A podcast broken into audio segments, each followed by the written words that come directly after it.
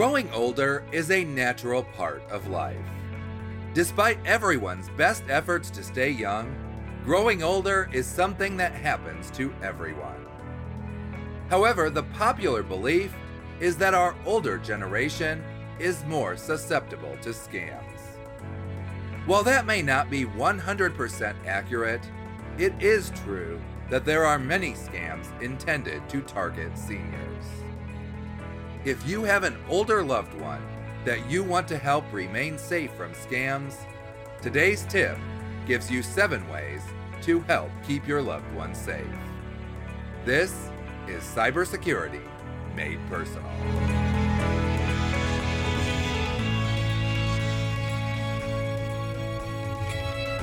helping you stay safe in a connected world. This is cybersecurity made personal.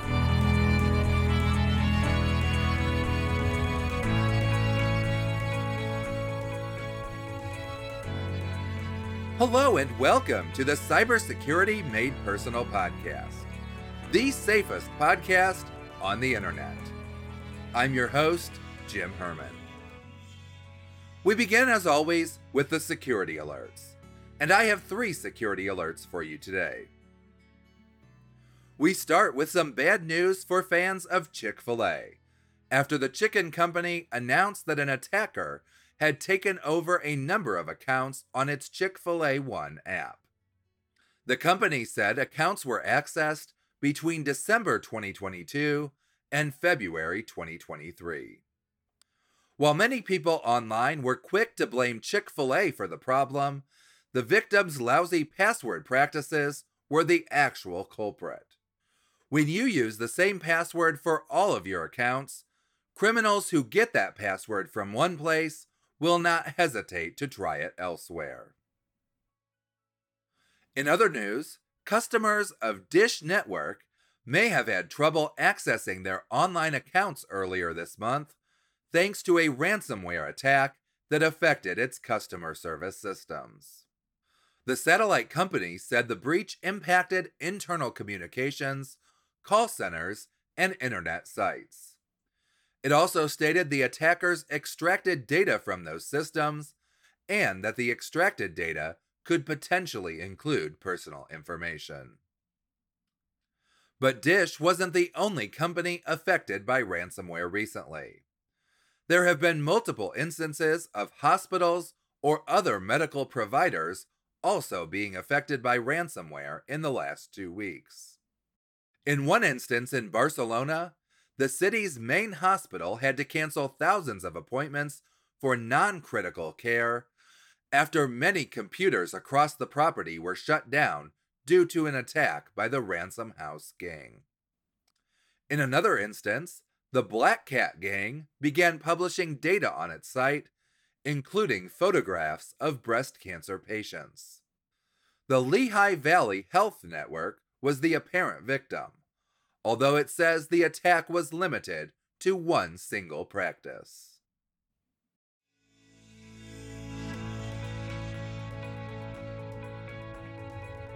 Do you want to be notified when we release a new episode or when there's an important alert that could affect your online safety?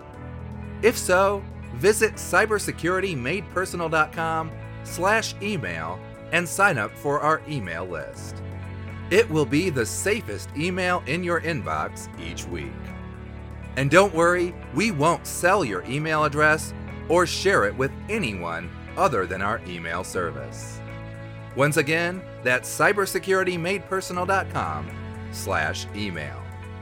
And now, on to today's tip.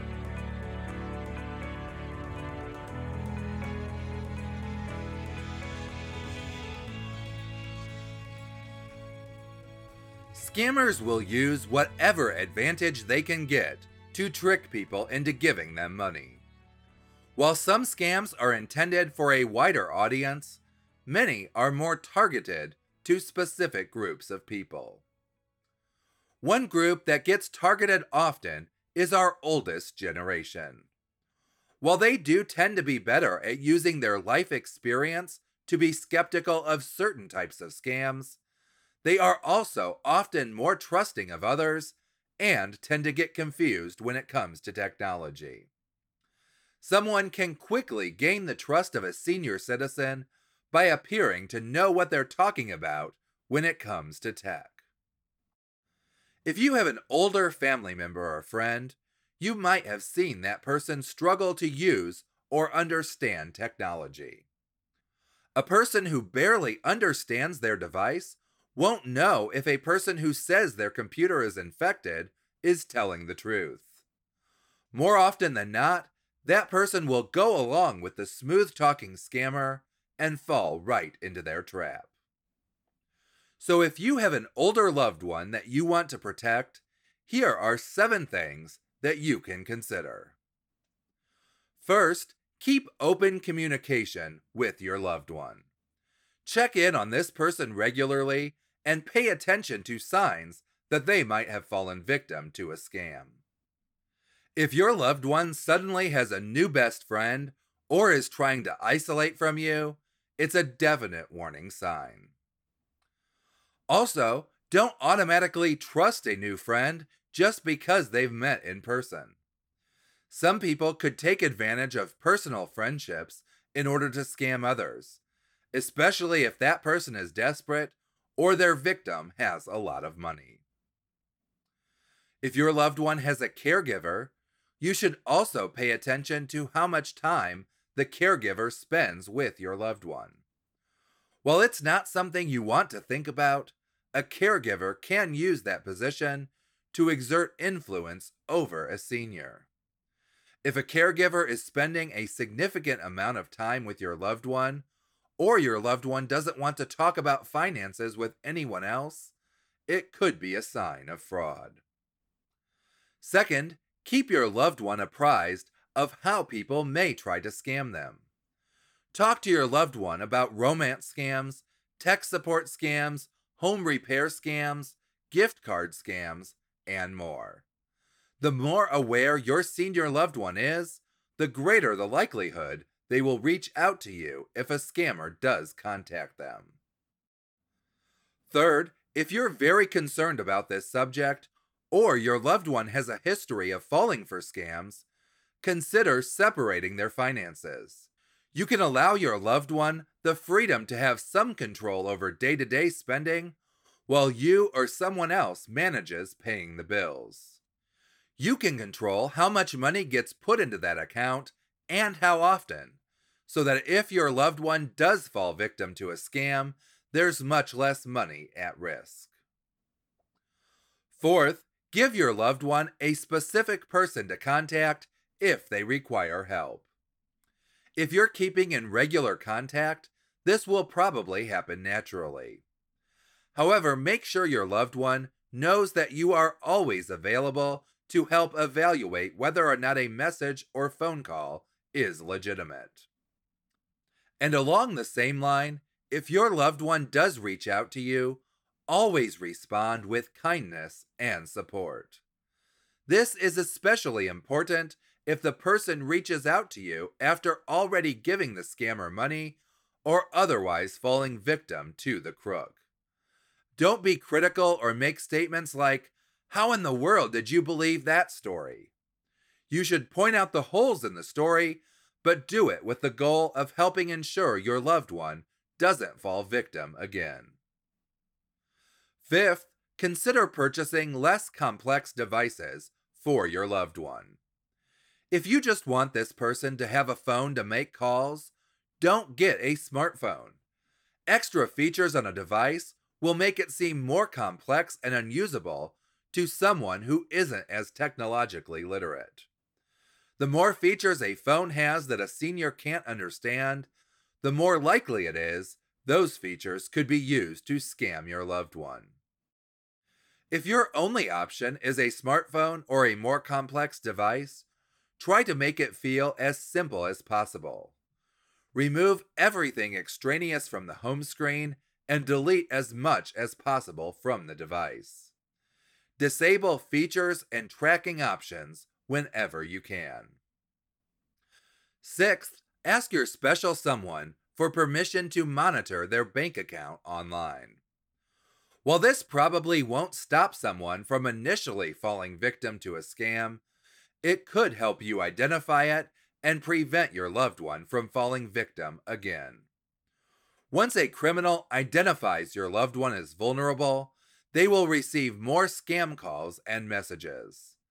By monitoring bank accounts, you can hopefully stop your loved one from becoming a repeat victim. And seventh, if you are still concerned about your loved one and you don't have time to monitor their banking activity constantly, consider signing up for a monitoring service. These services will perform daily checks on the bank accounts of your loved ones, watching for common signs of fraud, like large withdrawals or strange charges or transfers. Depending on the plan you purchase, these services might even help you remediate problems that can arise from falling victim. However, ensuring everything is cleaned up will still be up to you. However, I do have one comment about these services.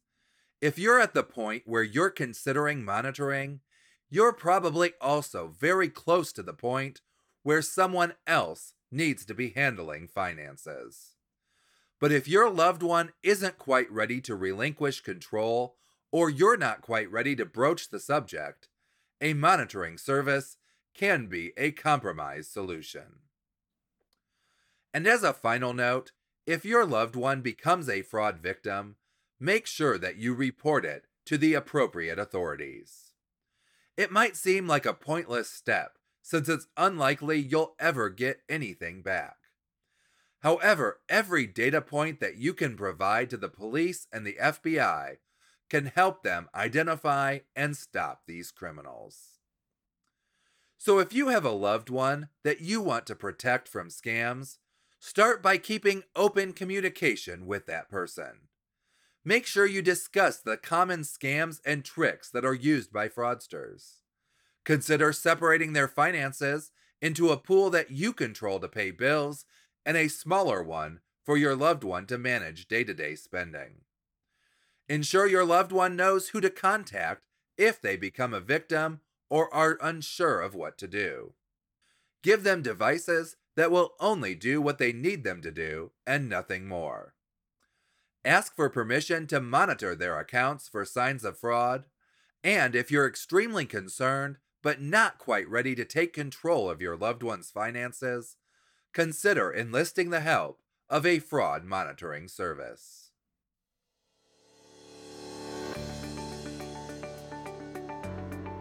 And as we draw to a close, it's time for our cybersecurity pop quiz. Each week, we ask you a question about online security or privacy, and it's your job to figure out the right answer. Next week's episode will discuss mistakes that you could be making in backing up your data. So the question is which of these is not a common mistake people make with their backups? A. Putting all your backup copies in one place. B. Automating the backup process. C. Never testing the restore process. Or D. Not checking to ensure all your data is backed up. Come back again next time to find out the answer or visit cybersecuritymadepersonal.com slash pop quiz to submit your guess and get the chance to win a $25 Amazon gift card when we conclude season 4 in August. So that brings us to the end of today's episode. Thank you so much for listening, and until next time, stay safe. Thanks again for joining us for the Cybersecurity Made Personal podcast. Check out the show notes page linked in the description for more information about today's tip and a transcription of today's episode. If you enjoyed the show, we would love it if you could visit our welcome page at cybersecuritymadepersonal.com slash welcome. There, you can find more information about the show and links to some of our most popular episodes. CybersecurityMadePersonal.com is provided for educational purposes only. Don't take any action on your computer, phone, or other device unless you understand what you're doing and the possible consequences.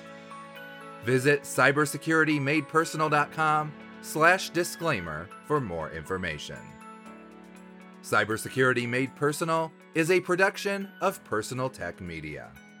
Thanks again for listening, and until next time, stay safe.